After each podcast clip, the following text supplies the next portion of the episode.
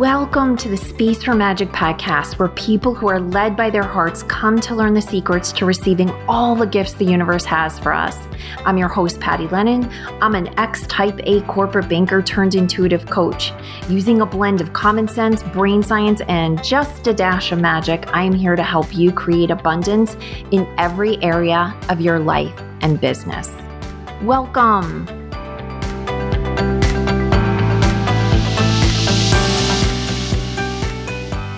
Hey everyone, welcome to this episode of the Space for Magic podcast. And OMG, I know you're going to get a lot out of today's guest, Terri Trespicio. So I met Terri a few years ago. I had the privilege of speaking at her awesome event where we were introduced through a mutual acquaintance. She put me on her stage sight unseen, which is just such a crazy, crazy leap of faith. But what I've come to know about Terri is this is how she lives her life. She shoots from the hip, she trusts her gut, and she goes where the energy takes her. Now, what I've come to learn about her over the years that we've known each other is she has a very soft inside, which you might not necessarily know up front. And I hope it comes through in this interview because her public persona, what you see on stage, or when you maybe watch her TEDx video, which went completely viral, she has two, and I've got to check in with her on how much one of them has. But I know as of just a bit ago, one of her videos was up to 7 million views. And you see someone like this, and with such a strong personality and such strong ideas and such a charming way of communicating all of it and you think that there are no chinks in the armor. And yet, in her new book, Unfollow Your Passion, she reveals so many of her soft sided stories that I just have a new special place in my heart for Terri. So, Terri, with that, welcome. Thank you so much, Patty. What a sweet intro. And you know, it's so funny that you're like, Terri is a very soft inside because you're right. People don't think that of me. They think I'm sort of tough as nails and really um not.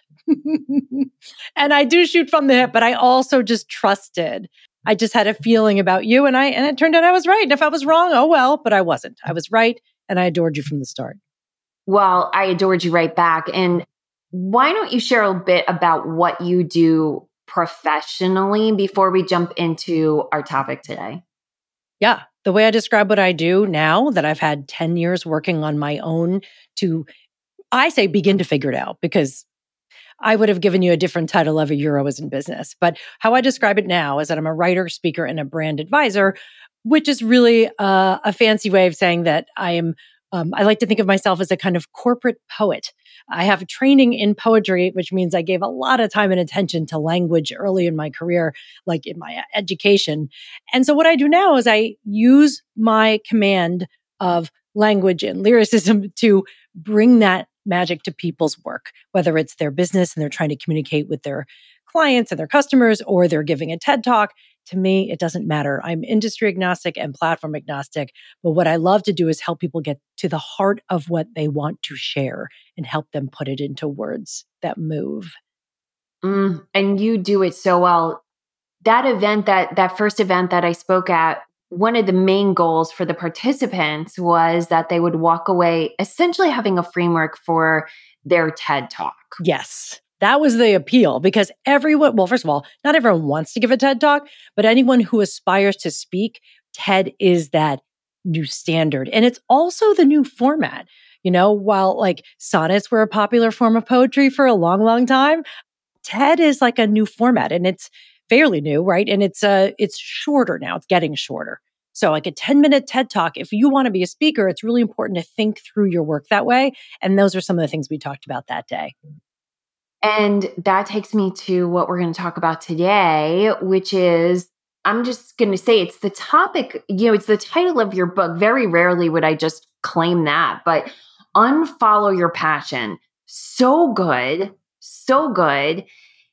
And what I want to ask you, because this is what I thought you did so brilliantly in the room for so many people that day, was I've heard a lot of people teach TED, I should say, that give workshops, have written books, etc. I've I've listened to a lot of it. And there's the underlying idea that in a TED Talk you have one idea. Yes. And even though I've heard it taught by many people, your room was the one place where I feel like you really pushed people to get the concept because it's not just an idea, it has to be an idea that what? It has to be an idea that you can really get behind. Because the problem I see, and I know you see this too, is a lot of people who want to speak or do speak, they say they talk about everything. And you know, and we can. If so if you told me to talk about something, I'd find a way to talk about it. But we hesitate to pick a thing because then we think well, we're going to be defined by that thing. You don't have to be, but getting to the heart of an idea for one short talk means that you do have to you have to not talk about most things. That's the challenge. So it's what I love that you help people understand though was it, it can't just be any idea. It has to be, you know, it can't be an idea that other people have put out there in the same way. You have to find your own way into the idea. Yes, people will say, oh, but everyone's already talked about that. I say, good. That means there's a demand for that topic. Do you know how many TED Talks there are about passion? There's a lot. I think that we tend to underestimate how important our perspective, our POV is, and why it's worth us doing it. You don't, you're not more qualified to give that talk just because you have a PhD. If you have a PhD in it, great, but that doesn't really mean that people necessarily want to hear you talk about it, right? You owe it to that audience to find that unique match between the topic, your opinion about the topic, and your story and why you're telling that story. So it should bring both to bear your expertise and who you are. And there's no one who has the same combination as you. And so you put um, the book that you have that's going to be out in just a couple of weeks, Unfollow Your Passion, was based on your TED Talk, right? That was the jumping off point of it? Well, yes, but uh, it may seem like, oh, she did a TED Talk. And then she turned around and wrote a book about it. No, I had no intention to write a book that had anything to do with the TED Talk, really. I mean, I gave that talk, it was in 2015, it was years ago. If I were going to do a talk about it, I would have done it like right away, but I just, eh, I didn't. So I was writing though, because I knew I wanted to write something. And I said, well, I don't know what it is until I've got enough clay on the table and then I will shape it. So for like several years, we're talking like five, six, seven years, I wrote and wrote and tried to figure out what is it that I want to say. I thought I had a collection of like essays. I didn't know. I just knew I was creative nonfiction and blah, blah, blah. I didn't know. But I shopped it around, found an agent. You only need one to say yes, and only one did. And then she took it to a publisher and said, you know, this this person has a little bit of a platform. She could write her, blah, blah, blah. The publisher said, oh, well, we're going to have to bring back that TED talk. Like, that's the thing people know. Like, why not fold it into that? It was such a great talk. So I had to be guided back to it, quite honestly, Patty. It was not, oh, I did this A plus B equals book.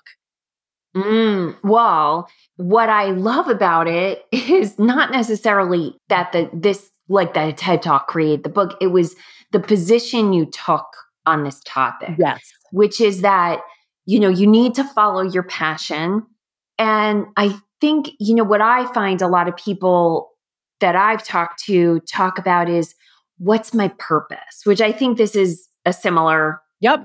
Conversation. Just the words are maybe it's just semantics in the context you talk about it in. Well, it's all of these things. The talk kind of challenged the question of do we need to have, find, or commit to one passion in order to make our lives meaningful? My answer is no. But then the book expounds on that. And so, you know, it's a 10 minute talk. You need more than that to, to fill a book. And so I took the material I had and was thinking about, well, what is it that the reader needs? What did people love about that talk? It was taking something people have been told to believe and challenging it and going, why? Why do we have to think about that way? Right? That's always fun to think to be kind of counterintuitive. And it has to then bear out. So I said, okay, well, what if we already, ch- we're going to challenge this idea of having to follow your passion. What about purpose? What about callings? You know, the, the book, of course, goes and knocks down every, it's kind of iconoclast style and that it's like, all right, do we really believe this stuff? But back to your point about purpose, most people will tell you passion's the thing I enjoy doing, purpose is the reason I'm on the planet, and calling is something that, well, quite literally, I'm called to do. Something is drawing me toward it, kind of like the divine, like they feel a divine calling. If you feel a divine calling, wow, that's wonderful. Go ahead and follow that.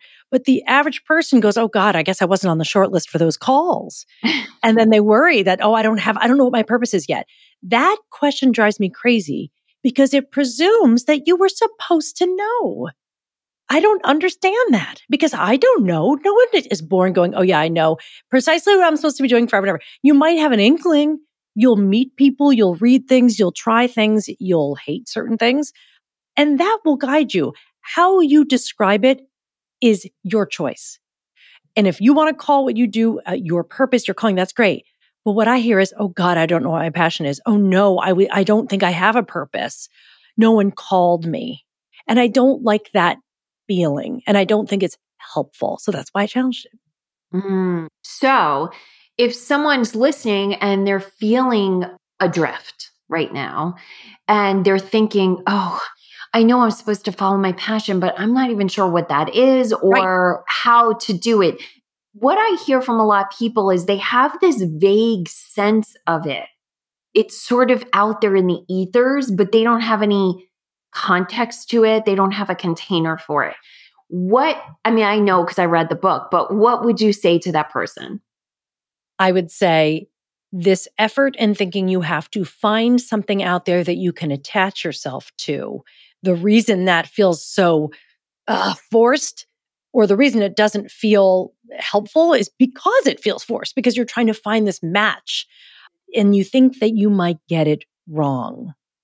And that is the concern. I think that people think, well, I'll pick the wrong life. You know, I'll pick the wrong thing.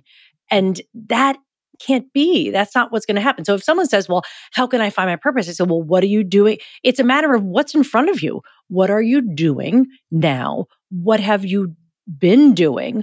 where do you feel yourself kind of lit up or, you know, where do you feel your skills coming to life? And it may not be, well, I always thought I'd be an astronaut. Like it doesn't have to be this title. We look for the external. Well, I was supposed to be a doctor or a novelist, whatever. The titles and things like that don't always help.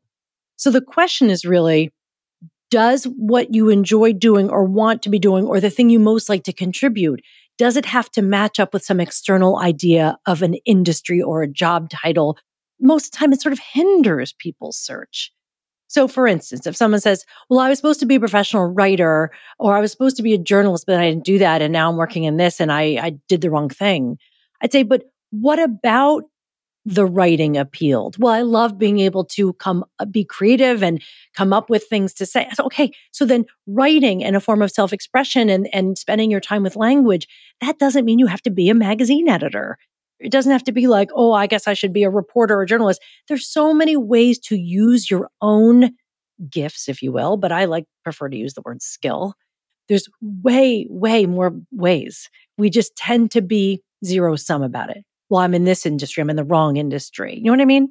Mm, yes. Now, I want to ask you about something else. Another idea you knock down, which is getting out of your comfort zone to understand yourself better or something. Yes. Not that the something is not yours, but why people say that. Oh, yes. Well, I think that it's a weird thing that that advice has become so ubiquitous. This, you have to get out of your comfort zone, as if aiming for discomfort is the same thing as aiming for a goal. You know, I, it's not that, look, we're going to spend most of our lives mildly or vaguely or extremely uncomfortable. I mean, the moment we're born, we're born into discomfort because we were somewhere warm and safe and we're spat out, you know, into the bright room, soaking wet and stark naked. Like, that's not a great way to start anything. And that's how we started life. like, that was not easy. And then to think that in order to grow, we must seek discomfort is nuts. We spend most of our time trying to find a shred of comfort. And the minute you find it, you're told you should leave it. I think the intention behind that advice is to help us stomach the discomfort better. But I still say there is no shame in aiming for comfort because I don't equate comfort with complacency or laziness. I don't look at comfort as a bad thing. You know why? because having a, a really nice coat or a really cushy apartment costs more money, not less. That means people do put a premium on comfort. So it's okay to want comfort. I don't just mean creature comforts, and I don't just mean physical comfort or wealth. I mean being comfortable in your own skin. So this, and okay, so I'm also a middle aged woman. Okay. Like I have a different perspective than a 20 year old male who likes to jump off buildings with a rope tied to his ankle. Like that's different.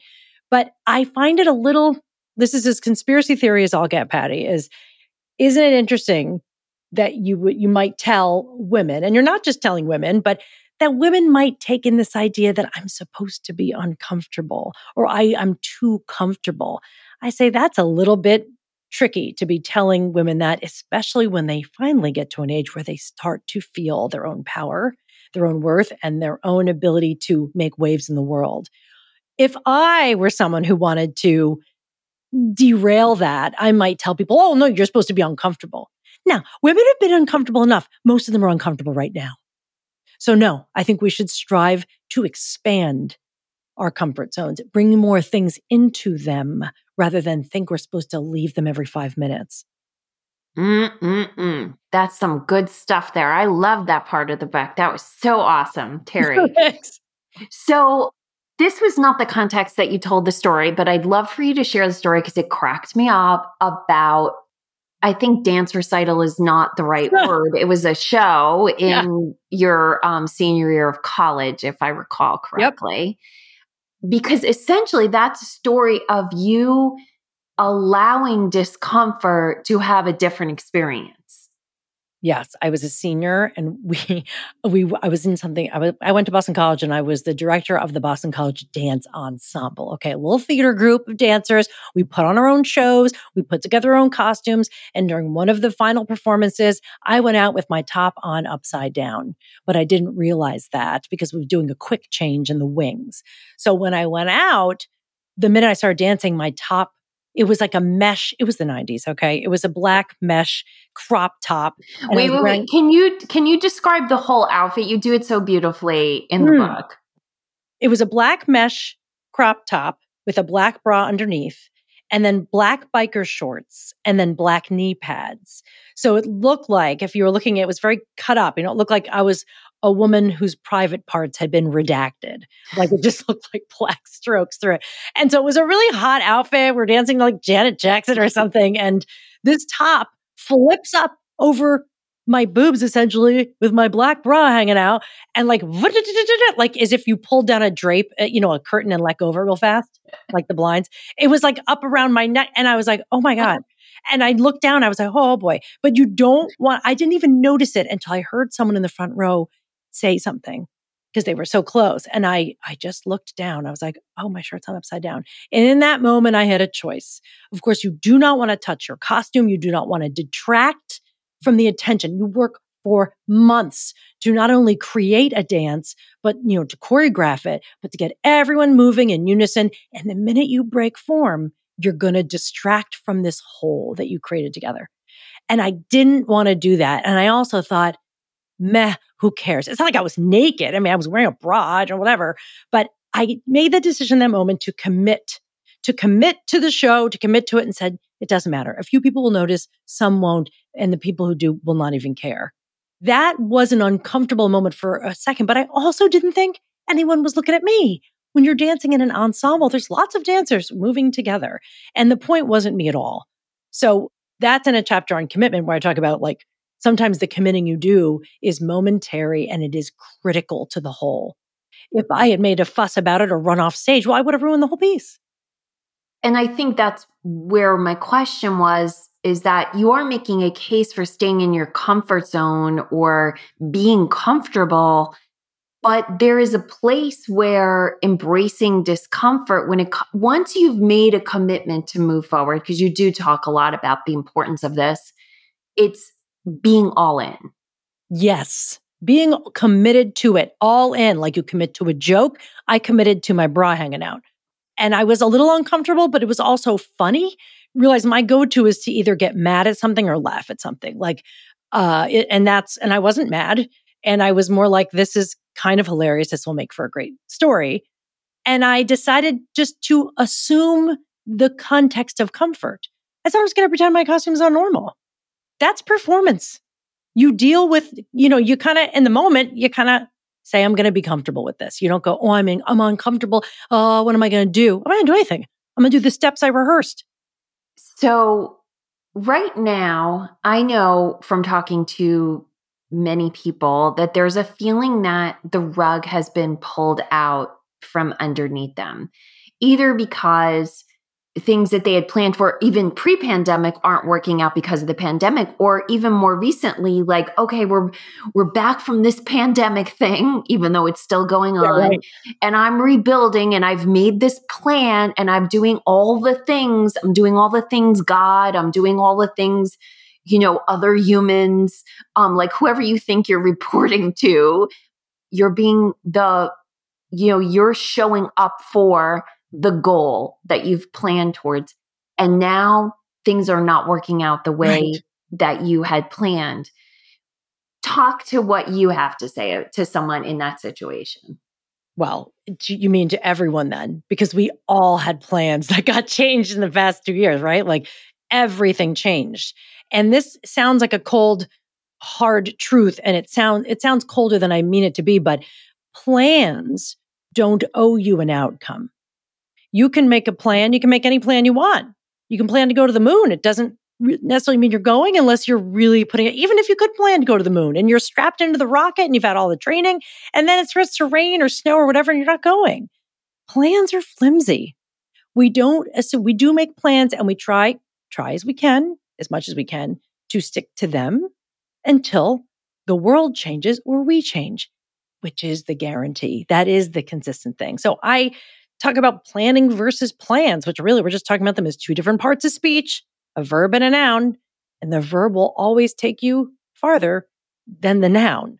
You know, if you're supposed to go to the beach one day with your friends and it does pour rain and you're sad or you're mad about it, rain doesn't make you mad. It's not the rain. It's that the plan and the outcome you had envisioned doesn't match your reality.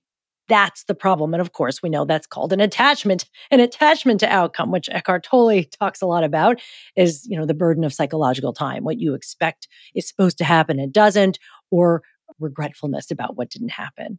So, yeah, I mean, look, uh, realize that every book is idiosyncratic to that author. And as someone who doesn't love planning and is quick to change them if need be, this comes a little more easily to me. Uh, but I, I work with a lot of financial planners. In fact, was on one of their podcasts recently. They don't like to like let go of plans, but then they realize that the plan itself isn't worth anything if you're not able to flex and bend and evolve with or for it. But I don't know. I, I'm trying to figure out if this is, Patty, such a breakthrough idea. I mean, certainly everyone knows they're two different things. But I think we we were fooled, weren't we? That that plans, if we intended them and we did all the right things and we were good girls and boys, that outcomes would be rewarded to us. Like we would get what we planned. And it it we all know now it doesn't work that way. Yes, yes, we definitely know that. we definitely know that in 2021. Well, I think one of the things I talk a lot about here is that you can have, you know, having a plan is good. Like taking action is good because that's your what I call 100%.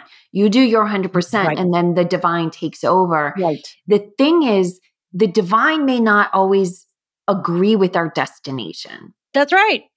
And so it's it's not that the divine saying screw your plans, it's that she's saying I have something better in mind. We only see so far, right? We we think we have headlights that show down the whole road. No, we're only seeing a little bit. And whether we believe, yes, that the universe has better plans for us, or if we think it's all just messed up, we say, oh, everything, nothing works out and nothing, we start to create ego around it. Nothing works out for me. Why don't I get this? I mean, honestly, you know, this connects with the passion discussion. People say, but I'm passionate about X and I need to make a living doing it the world doesn't owe you a living because you like doing a thing either.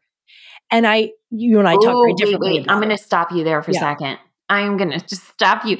Say that one more time. That our attachment to plans can often mirror our attachment to our passion or purpose. Because we think if we're well intentioned and good at a thing, maybe we think even talented or gifted or divinely you know, made for this task and it doesn't work out, we're upset because we thought it was owed to us that we put on our 100% and that the universe or whomever owes us the job, the path, the opportunity. And as we know, most people never get the opportunities that they think would be best for them or that they dream about. Maybe they don't get them. They get something else. And who's to say what's better? Right? Well, God. This is what, like lottery winners. I say I wouldn't wish that on anyone. I would not wish it on anyone to win the lottery. I think it, it look, you know, there's lots of stories of how it just sort of kind of messes with people's lives in really, really messed up ways. And so I say, you might think you want to win the lottery. And maybe you're like, but I'd be so happy if I had this money. I do this. Check in with some lottery winners. Like, you know, they don't always like fare the best just because they had the most of what they thought they wanted. Yes. Yes. So many of those stories. But it is about attachment, isn't it? If we're attached to what we think we're passionate about, we're attached to what we think is supposed to happen.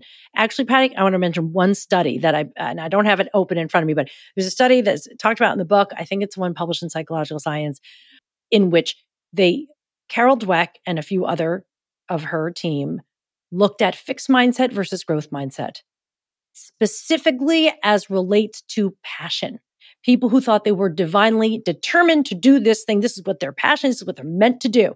Then they're the growth mindset people who are like, I don't know, maybe this, maybe that, or however you, you know, they a little more flexible, fluid idea. The people who had a fixed mindset about passion were more likely to curtail their interests in other things. So they were more likely to have tunnel vision. And when they were given a challenging, say, an article to read about the area that they said they're passionate about, like a really tough thing that'd be very hard to understand, like meant to meant for uh, advanced experts, the people with a fixed mindset were more likely to come back and say, "I guess I'm not really interested in this. Maybe it's it's the wrong thing." They were more likely to dismiss it totally. They just weren't willing to hang in there. Where the people with the growth mindset were more like, well, maybe I'll learn it. Maybe they have more, they give themselves more of a spectrum of opportunity. Where the fixed mindset people, even about passion, did not necessarily fare better. Mm, so good. So you probably one of my favorite stories, more because of the happy ending in the book, is about you losing your luggage and you have that interwoven with the story of your friend having lost her luggage. And that's told in the context of luggage versus baggage. But I think what I wanted to talk about first is the fact that the luggage not being there ended up, although it didn't, you weren't comfortable, you got a better ending. Yes, I am forever afraid that I'm going to lose luggage always. And then, then it happened. Everything I've been, a lot of things I've been really afraid of, Patty, happened. I was afraid of getting really sick while I wasn't home. That happened. I almost died from sepsis once when I was on a business trip. Afraid of losing my luggage. I lost my luggage. It's like, be careful what you're afraid of because it might happen. And then you find out, oh, okay, I can survive this. But it's not like I would wish anyone lost luggage, but it brings up the question of what we're what we choose to carry and what we believe we are burdened with.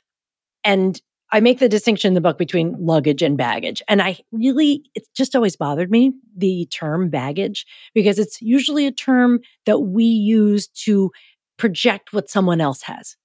Like, oh, I can't date him because he's got kids and his ex wife has got too much baggage. Or she gets so much baggage because, you know, she was da da da da. This happened to her. It's sort of a judgy thing you know, and if you say it about yourself, well, you're being self judgy. And I thought, I hate that term. I hate that we say that because we're making assumptions about how people fare in their own situations. There's people who've lost everything and they don't have baggage, meaning they're not emotionally weighed down. They're able to recover and be resilient, while others have lost less, but hang on to it more. Luggage, on the other hand, is something that we pack ourselves because I'm so completely anal about luggage, I'm really careful with how I pack and what I choose. And so the reason I love it as a tool and as a metaphor is that we get to decide what we take with us from one thing to the next. We don't always get to decide if it's going to make it there. You know, you might pack your luggage and it might not show up. But I like the idea of intentionally packing what I bring with me so I don't end up saddled with baggage that I didn't want. So I, I, love that. I love that clarity. And you do such a good job in the book describing that more. I do want to go back though to the actual story. So oh, the actual story of me losing it. Yes, I was in the Middle East traveling with my uncle, my uncle Bob, who was a priest and a, a professor, and he took a study group to the Middle East every year back then. This is a long time ago, and you know more than twenty years ago. And so I had never been to that part of the world. I'd never been to Jerusalem. It was a really big trip. And my baggage, um, he used to never let us check baggage. This was my first trip, and he was like, fine. I was his favorite niece. He let me bring a bag. I checked a huge duffel and it got lost. And I was there having to, needing special things like amphibious footwear to walk through, you know, the ruins. Like, and I was so mad I didn't have it. And I said, Oh, I can't, I can't really be here because I was supposed to have my stuff with me. And then I was like, Okay, well, you don't have your stuff with you. And I was mad about it. And I was allowing myself to feel mad about it. But I was like, well, guess what? You're on this trip. This is a once in a lifetime experience. You just go and deal with it and do what you're going to do. So I did it. I was going to go, but I realized I could really live by deciding to be there, by deciding to be present, not just hung up on the fact that I didn't have the right footwear. And that night, this was a few days, like the luggage didn't come for a couple days, like two days, three days almost. Um, and that that night we got back after this big excursion. It was kind of scary and fun. And we got home and back to this place where we were staying, this convent, essentially like an inn. And all my luggage shows up. And I say it, it was like a rom com where the ex boyfriend comes back and you're like, oh my God, I had almost just forgotten about you. And it turns out you're not all that special. And that's exactly what happened. I got the luggage. Oh my God, my luggage is here. I've been waiting for it. And I opened it and I was like, meh. It was like, all right, there's my stuff. It wasn't as exciting as I thought it was going to be to get my luggage. And I realized I already had what I needed. But we assume we need something outside of us. And we usually can get by just fine. And I think what I found so beautiful about that story is here you are in this book, like explaining to us make plans, but don't get attached. You know, it's okay to want comfort, which essentially what you packed in your luggage was to make sure you were comfortable. Yes. And then yet understand that it may not work out that way. And you know, bringing in sort of my shtick about, you know, from the divine's perspective, intervening is that what a beautiful gift you got in understanding like you had this deep attachment to having all the things in your luggage and to really learn through this discomfort that you're okay without that. That doesn't mean you can't pack your luggage exactly how you pack it for every other trip going forward, but you're never going to go on a trip again thinking it's that important. That's right. I always would say, I, my mother would always say, like, I'd be like, oh, I hope I don't forget something. Because I still, I mean, look, I'm not the most easygoing traveler. I'm still nervous. I'm like, oh, I forgot, I forgot this charger. I forgot that thing. My mother would always be like, whatever you forget, you'll buy it on the way. You'll get it if you need it. And I decide to trust that, like, I will be able to get it if I need it. But here's the other thing because I was the one person whose luggage didn't show up, also, this group of people I was traveling with whom I did not know, they were strangers to me they kind of took me under their wing. One woman came and brought me her flip flops. Another came with a nightgown. I sort of became their project and they kind of wanted to take care of me. And they, I allowed them to, I was kind of in a vulnerable position and I was the youngest one of the group and all this. And they kind of took care of me. And that, that kind of helped the bonding in a way. You know what I mean? Like I got to be close with them because I had needed them from the start. And that'll go further than you think.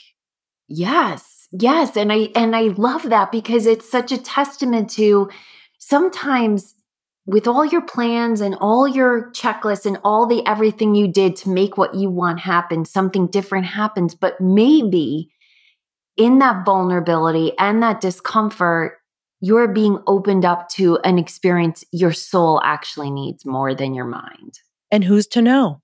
Mm-hmm. Like if I could say I'm so annoyed, some people would spend a long time. I was mad that I didn't have it. They might not allow the lesson to come. And you say lesson, I might say, you know, my brain will do whatever it can to rationalize to make me feel better. And that's fine too. That's the brain seeking some kind of comfort in the pattern. This is meant to be.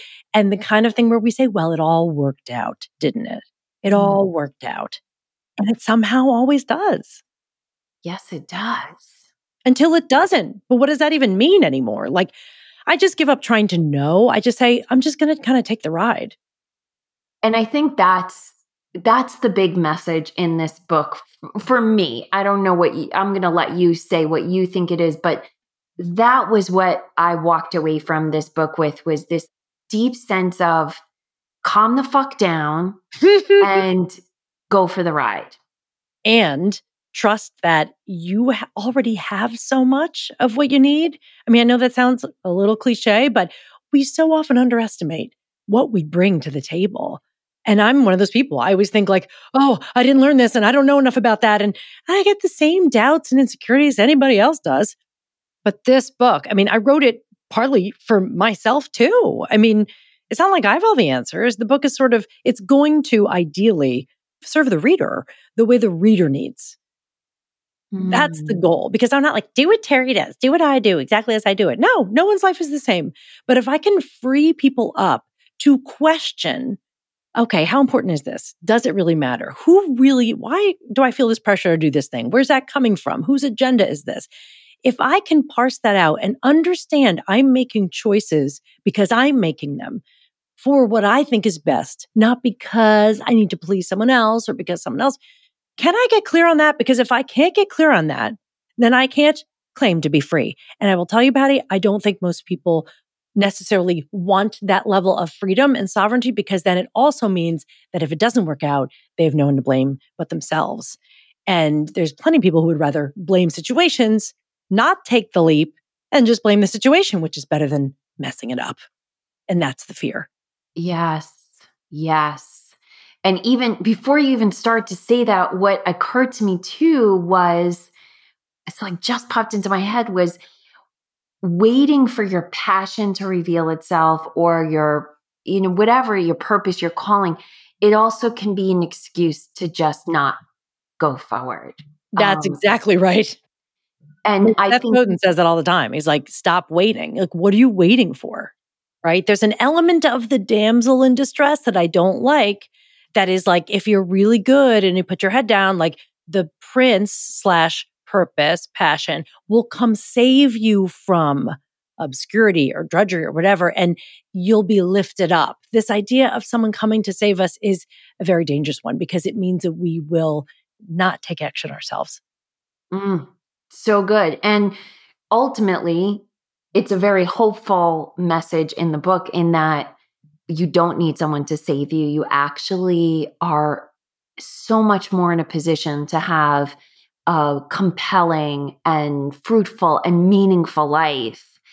And the keys to how to make that happen are what you share here in this book. That's the goal. I mean, can we look at our lives differently so that we can get different things from it without thinking we have to be fixed, without thinking things have to last forever, without thinking we have to pick one thing and stick with it? I mean, that just isn't what life has to be. So, if there was uh, one thought or one focal point that you want to leave this person that is listening right now with, what would it be? It would be that when you get this idea in your head, this no win situation where you think in order to do the right or better thing, you have to then run out on everything else or end everything else or that everything was a mistake. That all or nothing thinking, of course, is not helpful. And when we think, well, I'm not good enough ever and I won't be, uh, that's another way of looking at us all as on off switches. And it's not. Your whole life is one long conversation that you're having with other people, that you're having with your work, and that you're having with yourself. And conversations move and change. They're living things. We're not a stack of achievements on a LinkedIn page. We are not just what our last picture says of us or our, our profile picture, right? We're so much more. And I don't think we quite give ourselves that credit. So give yourself the time, the bandwidth, the willingness to see all that you're capable of instead of always trying to find the right slot to stick yourself through, because that's not actually how humans work. And it's undermining what life can offer you. Mm, excellent. So your book will be out on December 21st. Is that right? Right. Mm-hmm. But it's available for pre sale right now it's worth doing the pre-sale because we've got a lot of fun bonuses and, and clubs and things like that that we're going to be running. So why wait? don't wait. Get it done. Don't wait. So we will put the links to all of that in the show notes. Is there where do you want people to connect with you? Well, for the book, if you want to be like, mm, let me look into this book a bit more, just go to unfollowyourpassion.com. That's where you'll find everything there. But to find me, I'm on all the things, I'm on all the platforms, and also at territrespicio.com. So it, it's the easiest thing in the world. You might not be able to find your passion per se, but you can find me very easily. I love it. So good. Thank you so much for being thank here with me. And for you listening, thank you for hanging out with us. I can tell you, Terri is just such a warm hearted, honest teacher, and you will feel that inside the pages of this book. So definitely go order it, get in, in on all the good bonuses and all the fun stuff, and have an amazing day and make space for magic. Hey, thanks for listening. If you know someone who needs to hear this message, please share this episode with them. And if you're feeling really generous, I'd love for you to leave us a review at your favorite podcast app. It helps us reach many more people, and it fills my heart with so much joy when I hear what you have to say about what I've shared. I'm cheering for your success. Have an amazing day, and don't forget always create space for magic.